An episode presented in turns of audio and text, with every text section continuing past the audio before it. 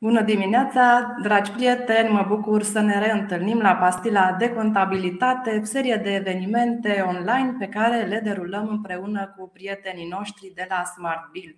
Proiectul nostru are deja trei ani de activitate și ne bucură interesul pe care îl arătați acestui live săptămânal. Ne bucură întrebările pe care le primim de fiecare dată și uh, participarea celor mai buni specialiști în domeniul financiar din țară. Astăzi discutăm despre coordonarea echipelor mari în domeniul financiar contabil și despre rolul CFO-ului. Invitatul nostru este George Călinescu, CFO al celei mai mari bănci din țară, Banca Transilvania. George este totodată și director general adjunct financiar și are o experiență impresionantă care reunește companii din Big Four și bănci din sistemul bancar românesc. George, îți mulțumim că ai acceptat invitația noastră. Bine ai venit la Pastila de Contabilitate. Mulțumesc frumos pentru uh, invitație. Uh, și acum am zis, cred că și pe LinkedIn mă onorează faptul că ați apelat la mine. Uh, e prima dată când sunt invitat, dar sper că pe viitor o să mai avem ocazia să vorbim și despre alte teme, uh, nu doar despre coordonarea unor uh, echipe mari în zona financiar contabil. Da, la noi temele nu se termină niciodată, oricât încercăm să acoperim o paletă cât mai largă, tot timpul găsim alte și alte subiecte noi de discuție și ne vom bucura să te avem invitat și la una din edițiile următoare, poate să discutăm aspecte mai tehnice ale activității voastre. Eu am o mulțime de întrebări pregătite pentru astăzi. Dragi prieteni, vă rog să adresați și voi întrebări dacă doriți invitatului nostru, așa cum v-ați obișnuit pe canalele obișnuite, pe pagina de Facebook a Smart Bill sau Conzila, pe canalul de YouTube al Smart Bill sau, dacă doriți în mod anonim, găsiți linkul din Google Drive disponibil în primele comentarii pe pagina de Facebook a Smart Bill. George, coordonezi activitatea celei mai mari bănci din România și cred că prima întrebare la care se gândește aproape oricine este cât de mare este echipa voastră de contabilitate și nu neapărat contabilitate, ci din întreg departamentul financiar. Da, noi avem o echipă destul de măricică. Sunt uh, peste 100 de colegi uh, care lucrează în uh, zona financiar-contabilă de buget planificare a Băncii Transilvania și un alt lucru inedit pentru BT este faptul că lucrăm din două locații în România. Lucrăm din Cluj-Napoca, bineînțeles, unde este sediul central, dar și din București. Mărimea echipelor fiind distribuită în uh, mod uh, preponderent uh, spre echipa din Cluj-Napoca, unde sunt cam două treimi din colegi, dar și o treime din echipă este în București, unde avem acces la specialiști cu experiență pe zona bancară în domeniul financiar contabil, spre deosebire de Cluj-Napoca. Cum sunt uh, structurate aceste departamente la voi și care dintre ele uh, activează cei mai mulți colegi? Um, sunt într-un fel egal uh, echipele ca mărime, poate un pic pondere mai mare în zona de contabilitate, um, unde de-a lungul timpului am preluat anumite activități care se desfășurau în locațiile Uh, băncii în, în sucursale și agenții. Um, dar în afară de asta, cred că există un echilibru uh, între echipe, uh, între contabilitate, raportări, controlling, planning. Avem colegi foarte buni. Am văzut în CV-ul tău, în CV-ul care e, e public pe site-ul băncii, că ești membru în diferite comitete din cadrul băncii. Cum funcționează acest sistem de comitete? Adică ce rol au, ce suport aduc organizării, organizației? O bancă lucrează destul de mult cu conceptul de comitete și la nivel de uh, Consiliul de Administrație, dar și la nivel de conducători, uh, deoarece sunt foarte multe decizii care uh, trebuie să le luăm într-un mod uh, colaborativ. Atunci căutăm ca uh, pe diverse zone uh, să avem definite anumite comitete unde colegii care uh, sunt reprezentanți în acele comitete sunt experți în uh, zona uh, cel puțin adiacentă cu activitatea comitetului respectiv. Am să dau un exemplu. Avem comitetul de achiziții, unde banca analizează achizițiile care trec de o anumită limită de competență asociată uh, individual cu anumite persoane și uh, aprobă investițiile și achizițiile mai uh, mari ale băncii. Aici avem colegi care lucrează cot la cot în comitet, care sunt din zona financiară, cum sunt eu, dar și din zona operațională logistică, și din zona de guvernanță, și din zona de risk management. Um, și la o altă luăm decizii în ceea ce privește uh, investițiile care sunt importante pentru uh, organizație. Uh, un alt comitet în care eu nu sunt implicat ar fi poate un comitet care hotărăște acordarea de credit unor clienți. Acolo sunt implicați colegi din business, din diverse linii de business, precum și colegi din risk management. Uh, sunt doar două exemple, pentru că sunt uh, mai multe comitete uh, definite la nivel de organizație. Sper că am fost explicit cu. Da, mulțumim. George, care sunt principalele provocări cu care vă confruntați voi zi de zi? Cele mai mari provocări pe care le avem uh, intervin acolo uh, unde avem uh, de implementat proiecte noi, care pot fi produse noi, poate achiziții de companii noi, implementarea de sisteme noi.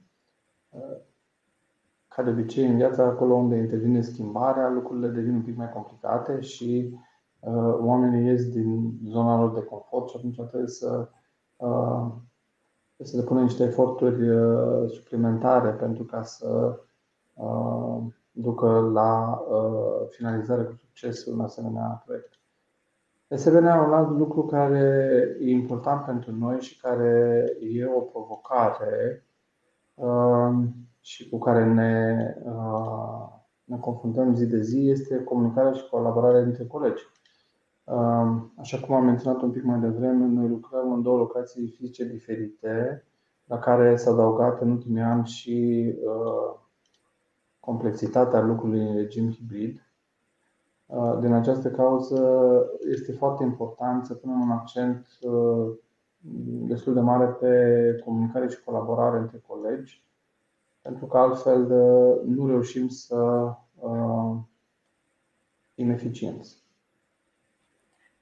Un CFO trebuie să fie pregătit uh, în egală măsură să se uite înspre viitor, dar și înspre trecut uh, și de asemenea trebuie să includă în plan și faptul că nu va dormi prea mult.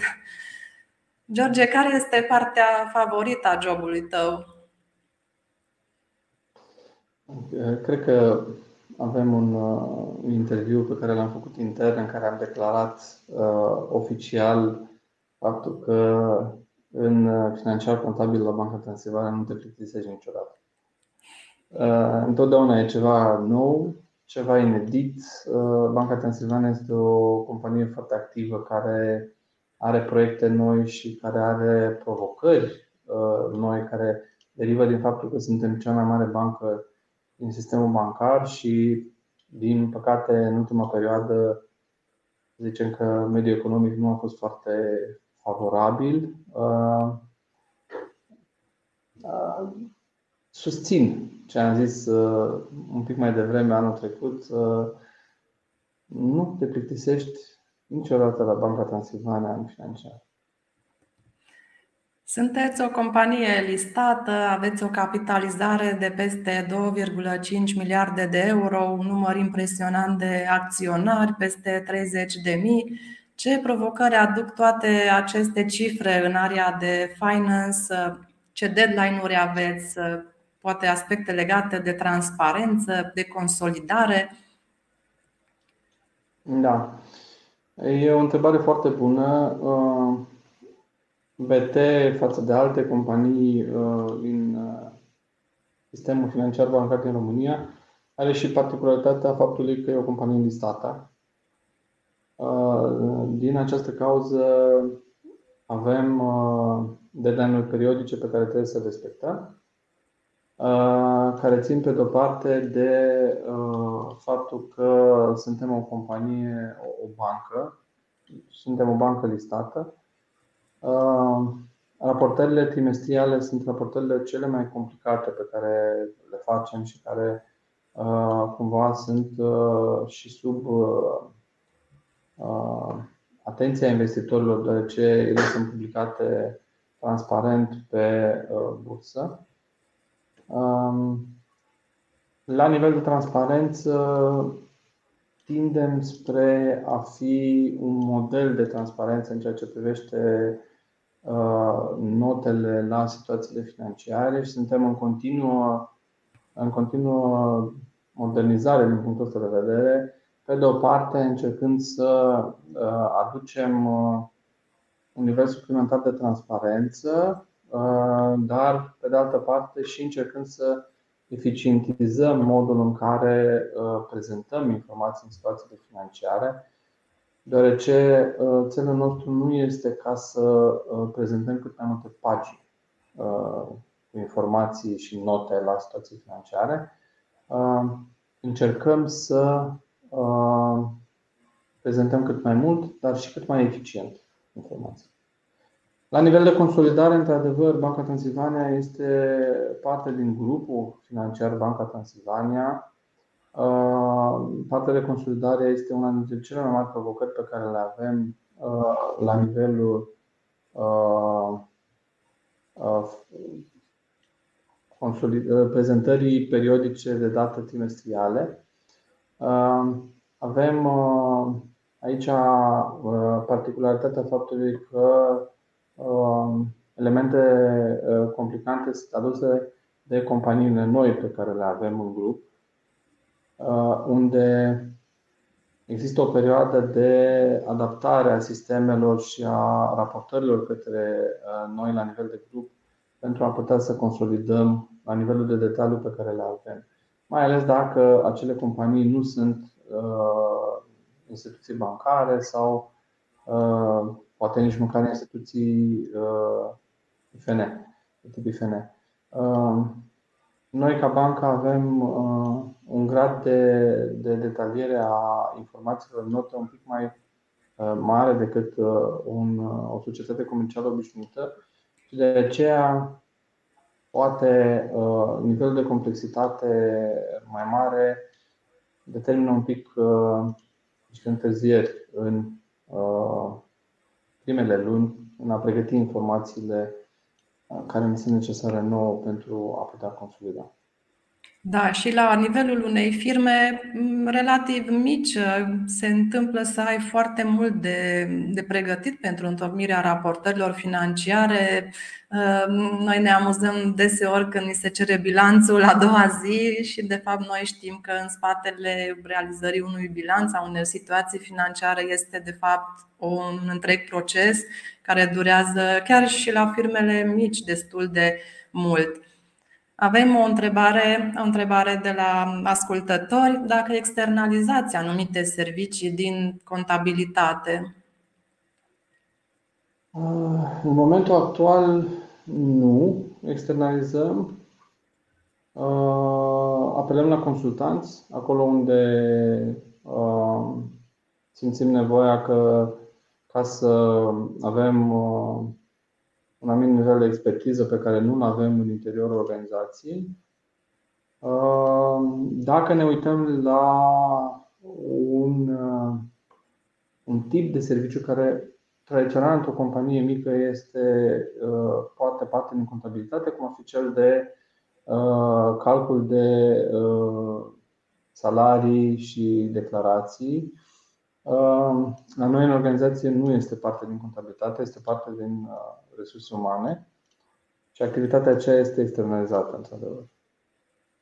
Am văzut întrebarea următoare de pe chat și n-am da. să răspund la ea. Întrebarea exact la acest lucru se referea cum se organizează partea de salarii, cine face calculele, cine întocmește declarații.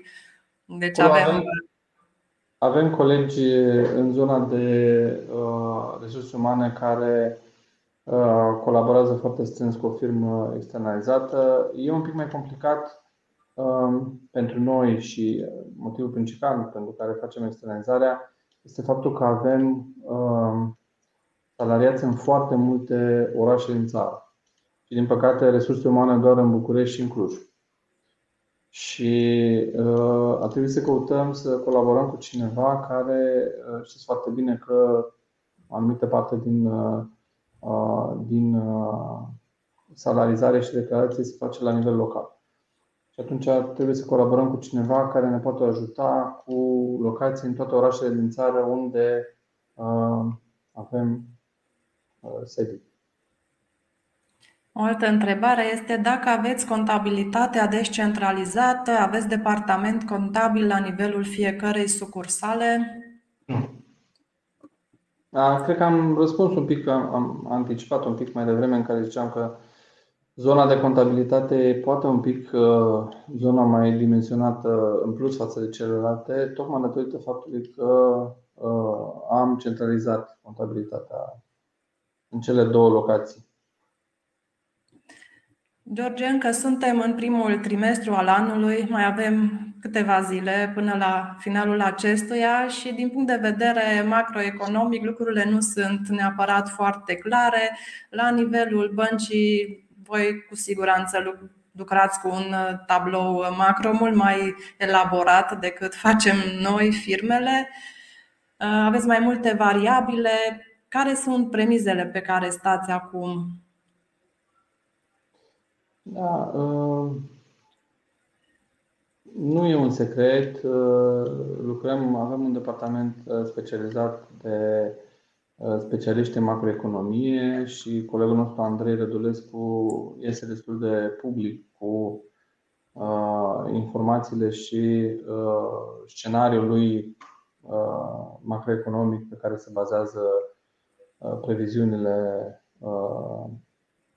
pe anul care vine și pe următorii ani. Um, pot să zic că uh, România, uh, din fericire, uh, în peisajul economic european a fost un, un campion al Uniunii Europene și estimarea noastră este că vom avea un parcurs mai bun decât uh, vecinii noștri din Uniunea Europeană și în anul 2023. Uh, din perspectiva uh, procesului de convergență economică, am continuat să fim în anii precedenți un campion, o vedetă, dacă vreți să zicem așa. Cu toate că rata de absorbție a fondurilor europene funcționează sub nivelul unor țări din regiune, dar am accelerat puternic uh, procesul de atragere de fonduri europene anul trecut. Estimăm că anul acesta PIB-ul României va depăși pragul de 300 de miliarde de euro, care este un nivel record. Uh, după ce anul trecut am avut un an al recordurilor uh, la investiții directe, la capitalelor din fonduri europene, la rezultate pe sectorul financiar și investitorii străini, din fericire, continuă să parieze pe economia națională, ceea ce se va răsunge pozitiv în uh, domeniul economiei locale în trimestrul următoare. Mulțumim. Acum trec puțin în zona micro. Avem o întrebare foarte interesantă. Ce fel de ședințe recurente aveți voi la nivel de departament? Da. De ce vă întâlniți? Acum, sunt ședințe pe care le avem eu cu directorii care îmi raportează mie o dată pe săptămână. Sunt ședințe în care abordăm chestiuni generale ale agendei din săptămâna respectivă și a chestiunilor presante. Dar atunci când avem situații deosebite, cum ar fi implementarea unor uh, sisteme noi, uh, Banca Transilvania a implementat uh, sistemul SAP începând cu anul acesta, am trecut la SAP, am simțit nevoia să avem sedințe speciale în care să monitorizăm cum avem progresul pe acest proiect, în plus față de cele normale pe subiecte generale. De asemenea, dacă avem o situație specială cum a fost cea din pandemie, în care foarte mulți dintre noi am lucrat remote sau hibrid, atunci am simțit nevoia să transformăm ședințele săptămânale în ședințe zilnice, în care să ne coordonăm și să ne să ne vedem un pic mai mult decât uh, ne vedeam în mod obișnuit, uh, tocmai datorită faptului că fiind, uh, nefiind în aceeași locație, ne era greu ca să comunicăm altfel. Când suntem la birou ne întâlnim, mai trecem pe hol, mai ne vedem unii cu alții. Când lucrez din afara locației, e mai complicat dacă nu îți setezi întâlniri programate zilnic. Mulțumim. Unul dintre ascultătorii noștri ar dori să știe cum ai vedea tu organizat o firmă de contabilitate. Dacă tu ai avea o firmă mare de contabilitate, ce departamente, ce structură ar trebui să aibă departamentele?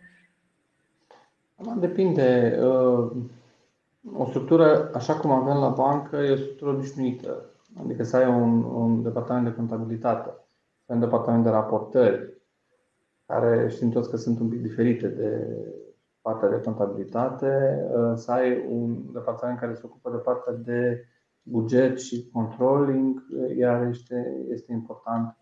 Um, într-o firmă mai mică, poate și, uh, așa cum spuneam, chestiunea aceea de payroll poate fi preluată în zona de contabilitate pentru că sunt rapoarte specifice, unde noi uh, cumva dăm un sign-off comun împreună cu colegii din resurse umane. Uh, dar asta ar fi direcțiile. O firmă mare nu e deosebită de o firmă mică. O firmă mică are chestiuni mai puțin complicate decât o firmă mare. Tot, tot, tot aceleași tipologii. Poate că rolurile sunt uh, combinate și cineva care face raportări, face și buget și controlling, să zicem, într-o firmă mai mică, dar uh, rolurile sunt aceleași. Mulțumim.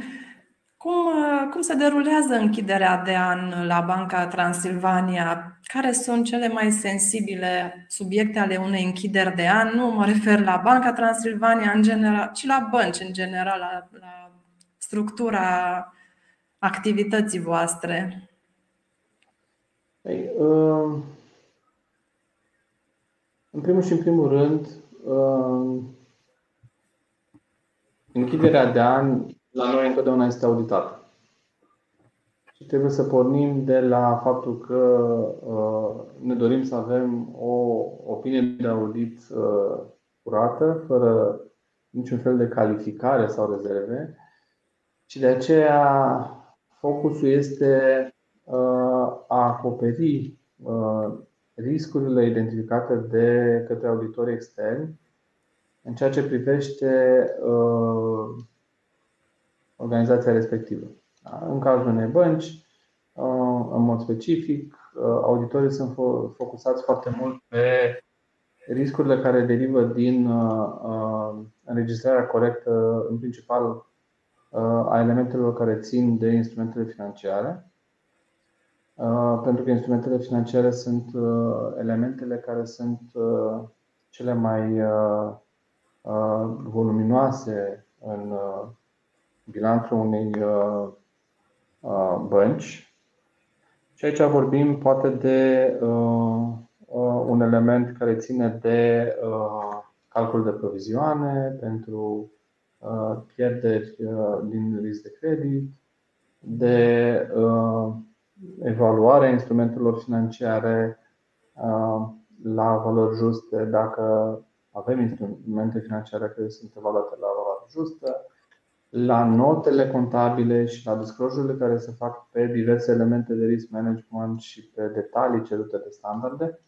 Um, deci, pornind de aici, e un focus foarte important uh, ca să asigurăm, în primul rând, auditorii externi, dar și uh, investitorii și uh, Consiliul de Administrație că toate aceste riscuri sunt uh, controlate, sunt calculate, impactul lor este calculat corect, avem disclosure făcute corect în situații financiare. Um, pentru noi, ca bancă listată, există un element suplimentar de uh, timp, pentru că nu avem un timp uh, atât de larg ca alte societăți comerciale. Noi, fiind o companie listată, suntem un pic uh, într-un calendar de publicare mai uh, bine definit, pe de-o parte, și pe de altă parte uh, determinat de faptul că la nivelul închiderii de an situațiile financiare sunt supuse aprobării în adunarea generală a acționarilor. Cele trebuie publicate cu o lună înainte de adunarea generală a acționarilor, împreună cu opinia auditorului. Și de aceea cumva calendarul acesta prin care raportăm preliminar la sfârșit de februarie, după care în decursul lunii martie publicăm uh, convocatorul pentru, pentru AGA și uh, informațiile financiare împreună cu opinie de audit, uh, sunt uh, foarte importante pentru noi.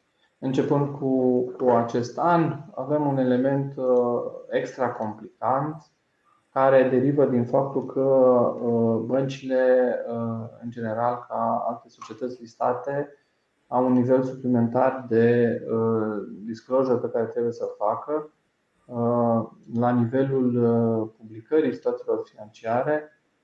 Există acea cerință ca să se publice un set de situații financiare care sunt într-un format așa numite SEF, Uh, care este uh, într-un format uh, X HTML, care permite cititorilor de situații financiare să descarce informațiile mai ușor și să le prelucreze. Aceasta deci este o cerință de anul acesta, o cerință nouă? Anul trecut am avut doar, doar așa numitele situații financiare primare, uh, profit și pierdere, elementele rezultatului global, uh, poziția financiară și modificările capitalului proprii uh, în formatul acesta. De anul ăsta avem tot, toate situațiile financiare în acest format. Și elementul complicant este faptul că auditorii trebuie să auditeze inclusiv modul în care s-a făcut Uh, formatarea acestui tip special de uh, prezentare, care este un, uh, un tip de prezentare care transformă ceea ce e pe hârtie într-un format procesabil electronic.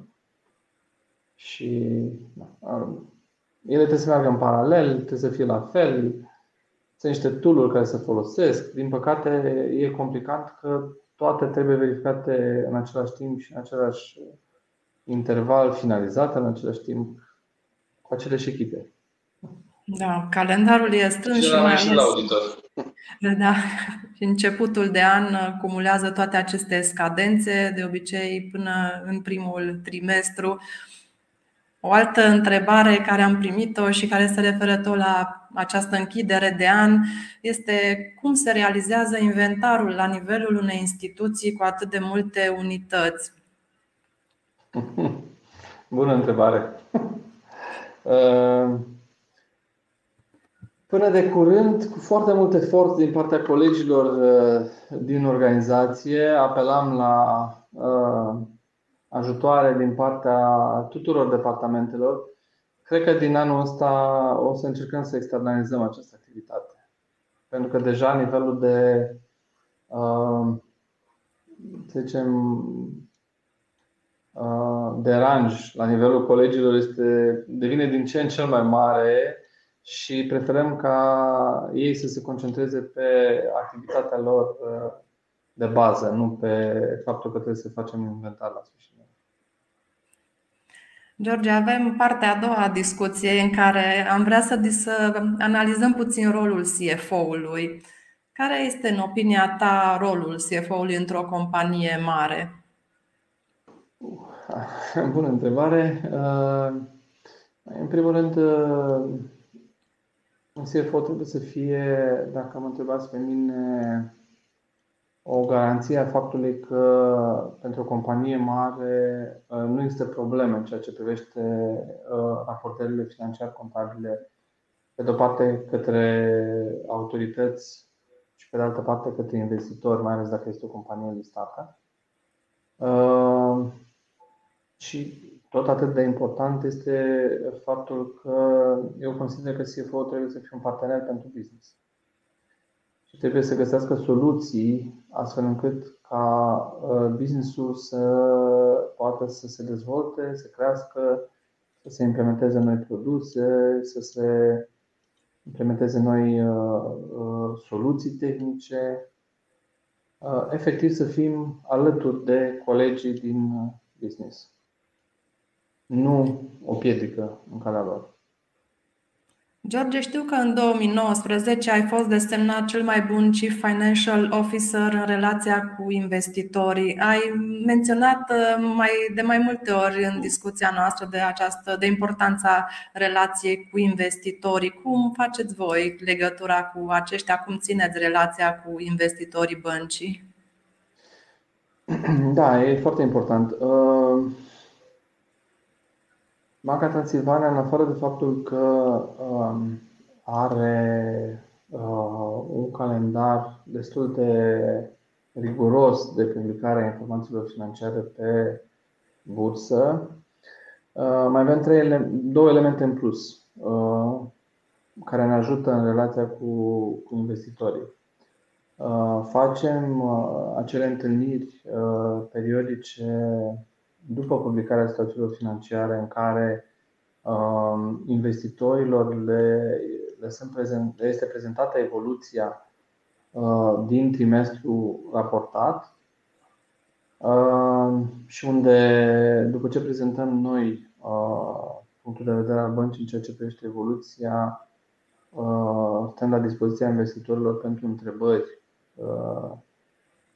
să detaliem mai multe aspecte pe care ei le consideră importante.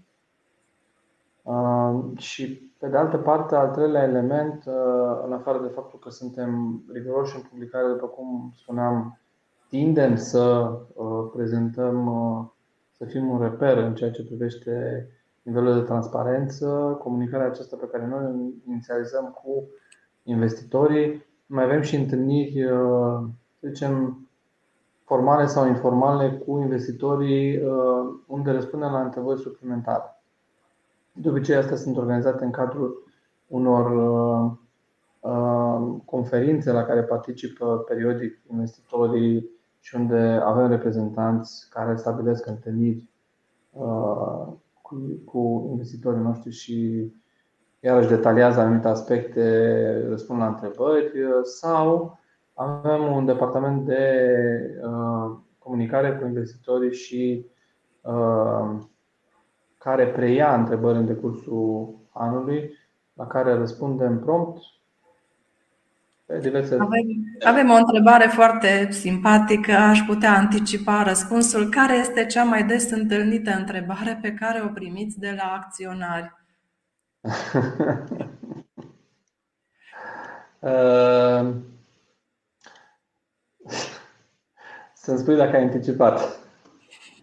Ce dividende o să acordați în anul care vine? Da.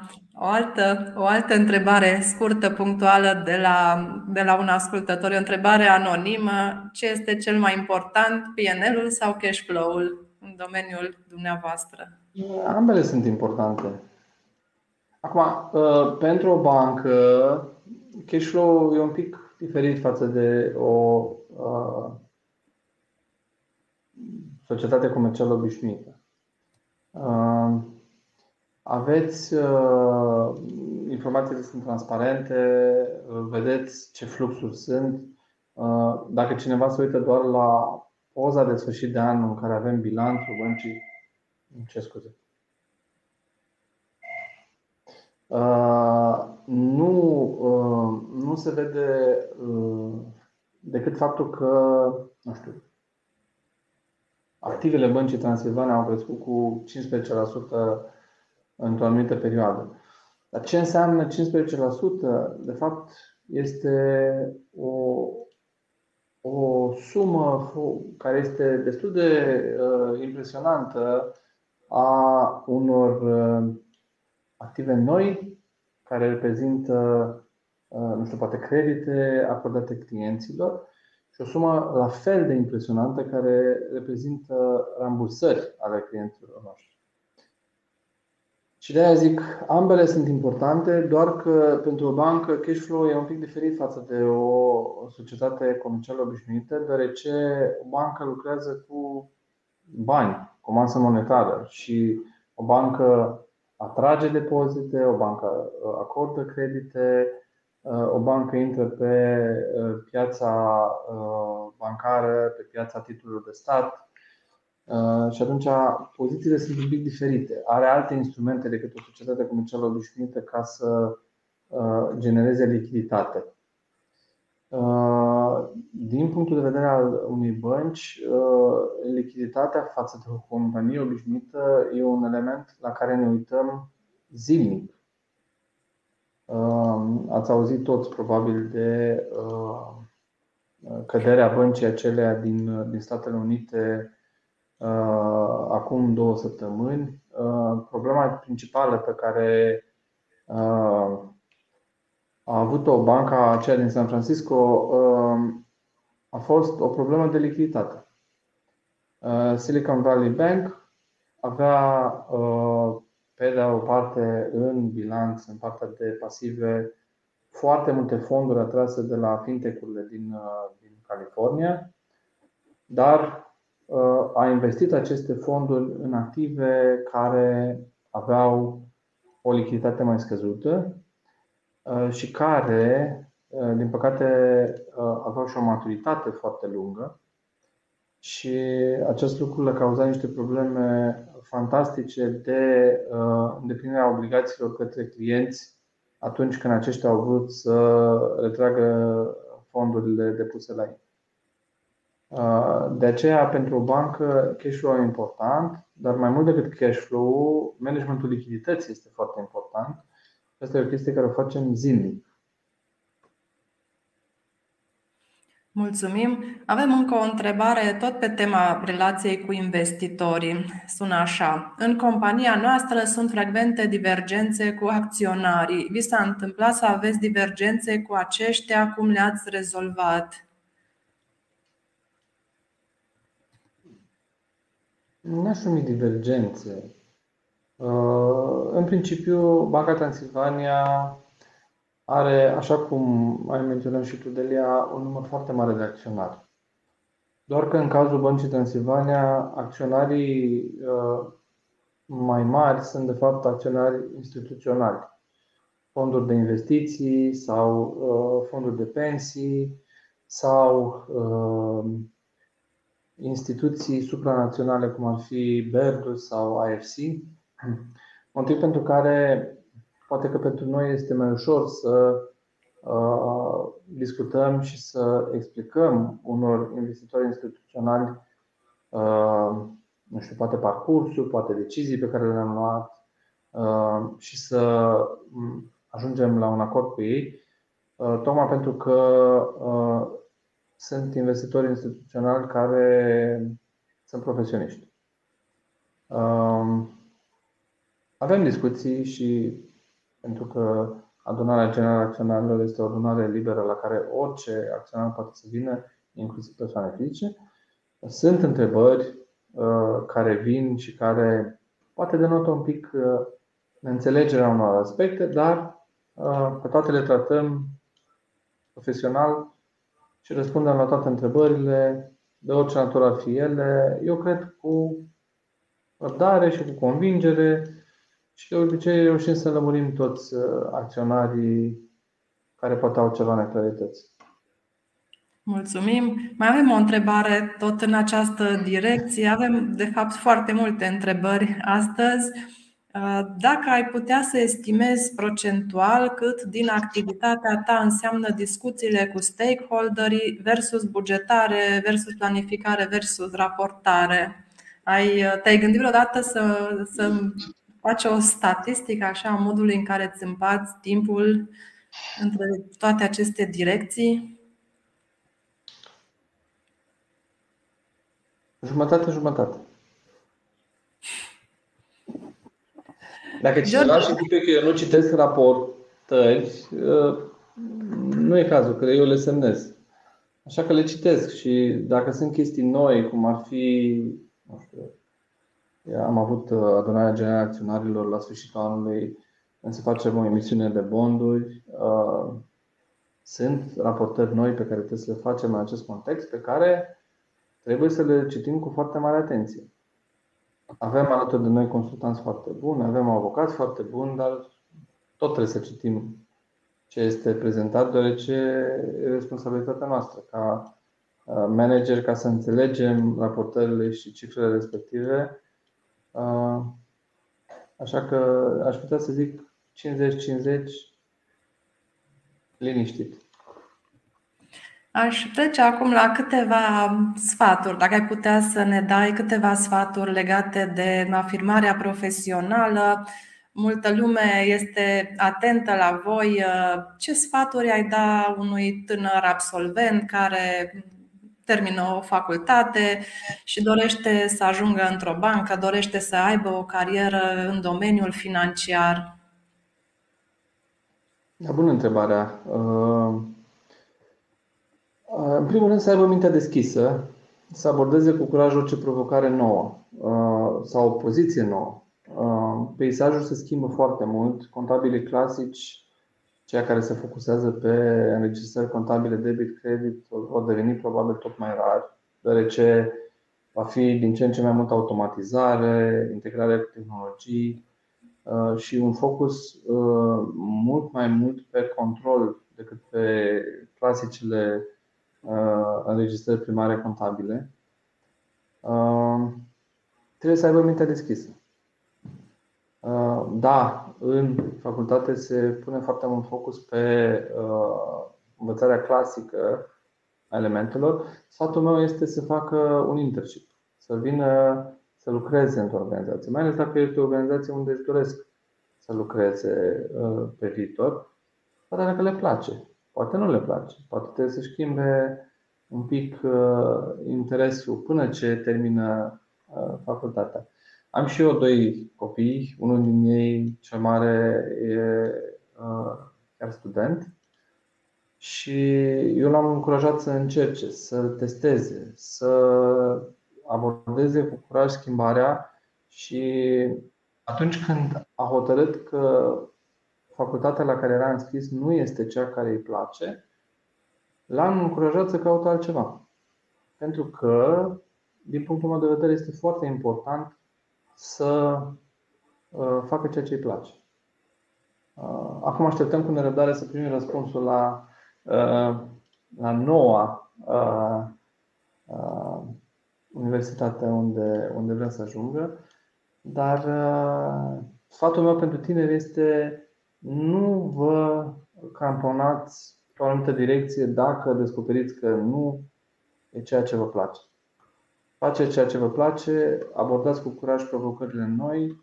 Gândiți-vă că zona aceasta financiar-contabilă va fi o zonă foarte mult tehnologizată în viitor.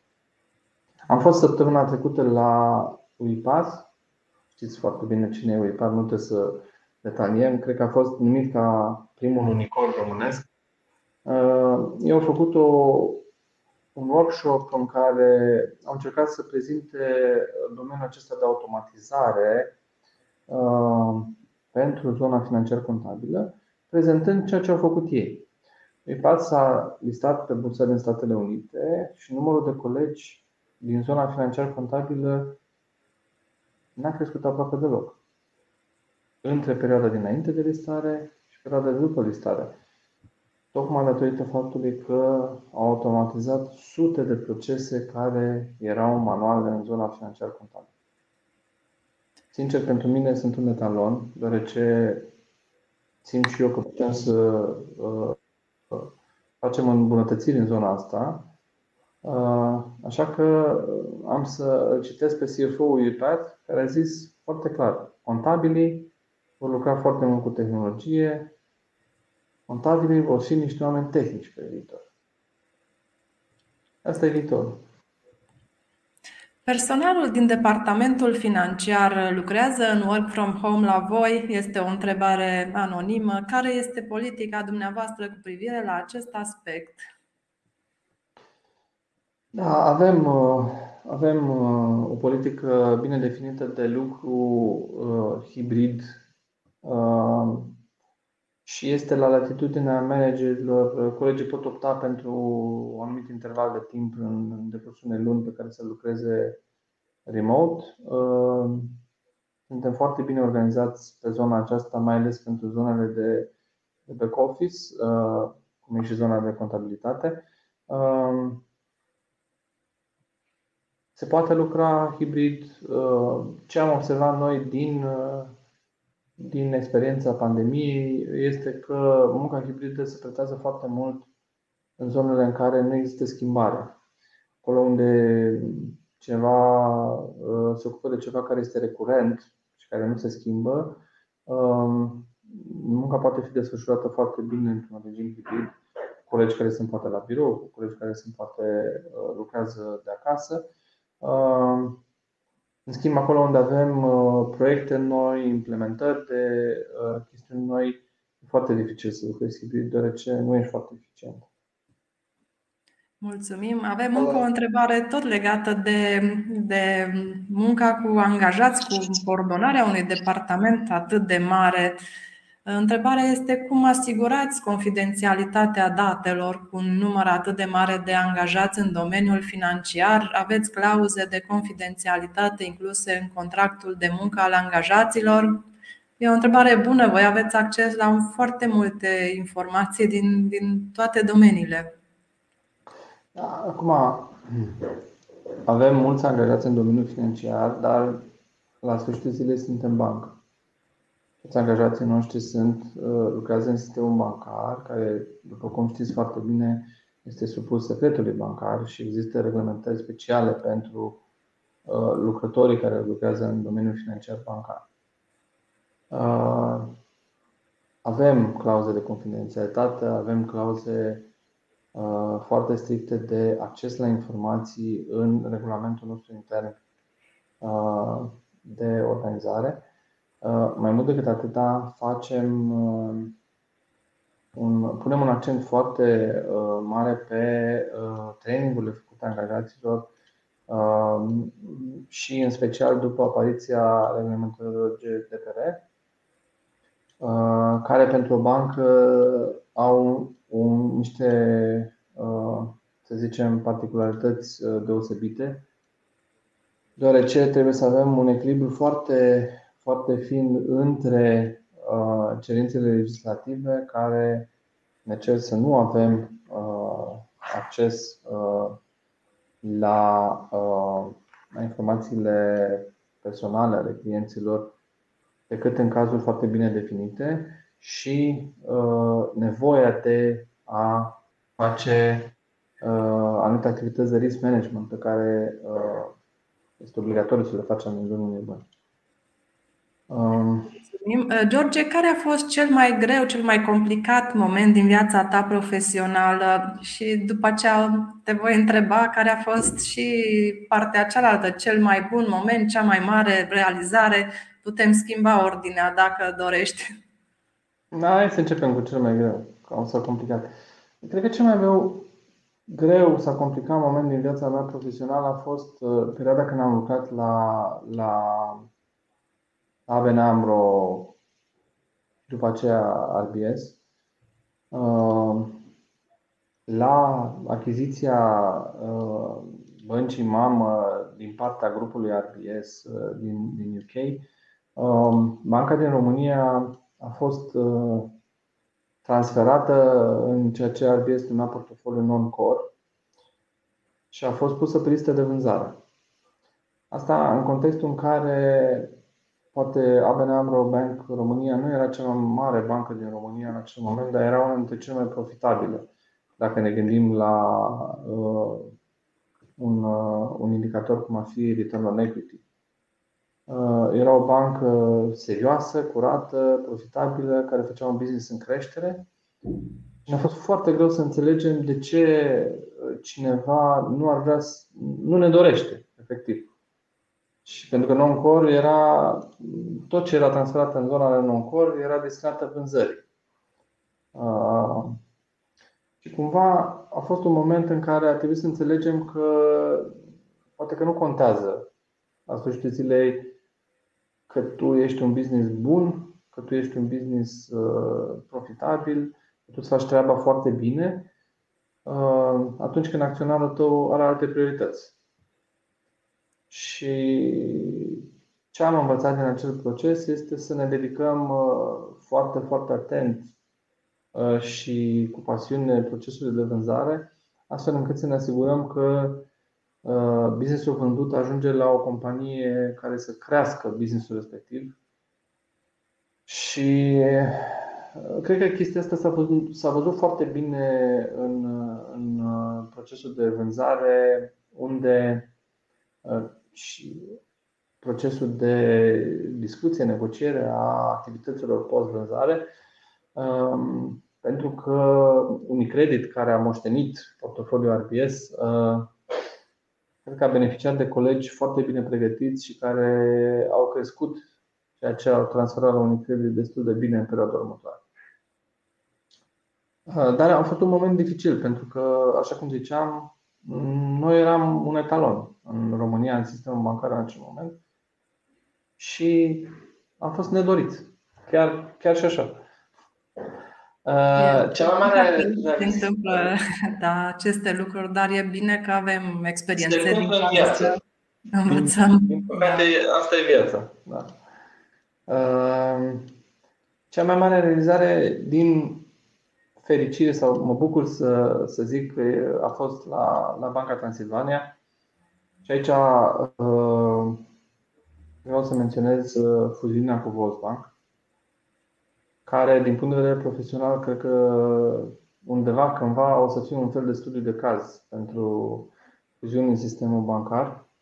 Uh, a fost una dintre cele mai rapide fuziuni încheiate complet de la momentul semnării până la momentul Uh, absorție noi entități în, în cadrul Băncii Transilvania și asta desfășurat în paralel, nu știu dacă cine ne, ne ascultă știe, cu uh, o activitate susținută de rezolvarea problemei creditelor în franci elvețieni pe care o avea Volksbank în acel moment, unde am venit cu, cu idei inovatoare de, uh, pe de o parte, de a rezolva Uh, problema respectivă și, pe de altă parte, de a ne apropia de clienții Volksbank, astfel încât uh, să le arătăm că BT-ul este un partener de încredere și pe care se pot baza pe viitor. Am să dau doar un exemplu. Uh, toate discuțiile s-au purtat față în față în sucursalele Volksbank cu clienții Volksbank, unde am dus colegi de-ai noștri, le-am creat posturi de lucru, calculatoare conectate la rețeaua OBT, astfel încât toate acele transferuri se facă în același loc, într-un mediu prietenos, fără să fie obligați clienții să se plimbe cu hârtii dintr-o parte în alta, să aștepte. Uh, am dus notare acolo. Cred că la un moment dat în București nu mai găseai în vara aia un notar ca să fie disponibil, pentru că toți erau detașați într-o unitate Volkswagen ca să ajute procesul acela de transfer. A fost o premieră pe Banca Românească și cred că am arătat clienților atrași de la Postbank că BT e o bancă diferită, BT e o bancă care încearcă să facă lucrurile cât mai simple pentru clienți. Mă bucur că ai menționat această temă glamour, aș spune, a fuziunilor și achizițiilor. Voiam să te întreb și eu, fiindcă știu că ați trecut prin procese de preluare a mai multor bănci, cât de complicat a fost, cât a durat tot procesul? Prima dată a fost cel mai complicat. Uh, din punct de vedere financiar contabil, uh, din din fericire sau nefericire, nu știu cum să zic, um, partenerii noștri și consultanții din România aveau idei generale și știau ce scrie în cărți, doar că atunci când ne-am dus să punem întrebări specifice referitor la ce se întâmplă din punct de vedere operațional atunci când se întâmplă o fuziune, nu prea am găsit răspunsul și trebuie să găsim împreună cu ei uh, răspunsul la întrebări. De exemplu, Uh, suntem o bancă care raportează în sistemul IFRS. Toate preluările de active și pasive se fac la valoare justă. Ce se întâmplă când un client uh, care are creditul transferat la valoare justă vine și uh, negociază alte clauze contractuale pentru contractul lui? E o întrebare foarte bună la care știm răspunsul acum, doar că consultanții atunci când am dus către ei au zis nu știu, dar nu aveau un precedent, nu aveau o, o experiență. Nu aveau precedent și mai ales un precedent de, de nivelul uh, fuziunii care am avut-o noi. Um, care cumva, așa, în secret, a schimbat și nivelul de indicatori la nivel de sistem bancar, deoarece am, uh, am preluat o mulțime de credite care deodată erau la valoare justă în portofoliul BT și cumva la momentul respectiv, știți că băncile se uită la acel indicator care e rata de acoperire cu provizion. Am primit întrebări de la BNR care ne-au zis, doamne, de ce v-a scăzut rata de acoperire cu provizion? Și răspunsul nostru a fost foarte simplu, pentru că avem un portofoliu foarte mare de credite preluat la valoare justă, care de fapt, pentru a simplifica lucrurile, este o valoare nominală minus provizion. Am depinde de maturitatea creditului, dar aveam la, la momentul fuziunii o, și acea valoare justă era valoarea nominală nouă pe care am plătit-o noi. Uh, pentru ele nu mai trebuia să calculăm provizion. Că erau deja built-in provizionul. Era inclus în valoarea justă. Trebuie să explicăm colegilor la BNR că la nivel de bancă gradul de acoperire e scăzut pentru că eu am preluat în valoare de preluare credite care aveau inclus provizion. Uh, n-a fost ușor, dar s-a înțeles până la urmă. George, se vede că ești un CFO pasionat de acest domeniu financiar, dar uh, dacă nu ai fi fost CFO, ce carieră ai fi urmat? Către ce alt uh, domeniu ai fi mers? Asta promit că e ultima întrebare. Mai avem câteva minute. În facultate am cochetat cu informatica și acum e publică, e pe LinkedIn și acum este, cum să zice, pasiunea mea, deoarece m-am hotărât să îmi continui studiile în acest domeniu. Așa cum spuneam, și eu sunt de acord cu, cu CFO UiPath, contabili, oamenii din finance pe viitor vor trebui să lucreze din ce ce mai mult cu tehnologia. Așa că cred că este un domeniu spre care trebuie să ne aplicăm un pic și să devenim cât mai tehnici. Îți mulțumim pentru toate răspunsurile pe care ni le-ai dat astăzi, pentru bucuria de a împărtăși cu noi din secretele unui departament mare. George, te mai așteptăm pe la noi, la pastila de contabilitate, într-o ediție viitoare. Mulțumesc foarte mult! Mulțumesc, a fost o plăcere pe viitor voi veni, cu siguranță. Mulțumim, dragi prieteni, vă așteptăm data viitoare și vă mulțumim pentru toate întrebările pe care le-ați adresat astăzi. O zi minunată tuturor! Mulțumesc, la revedere!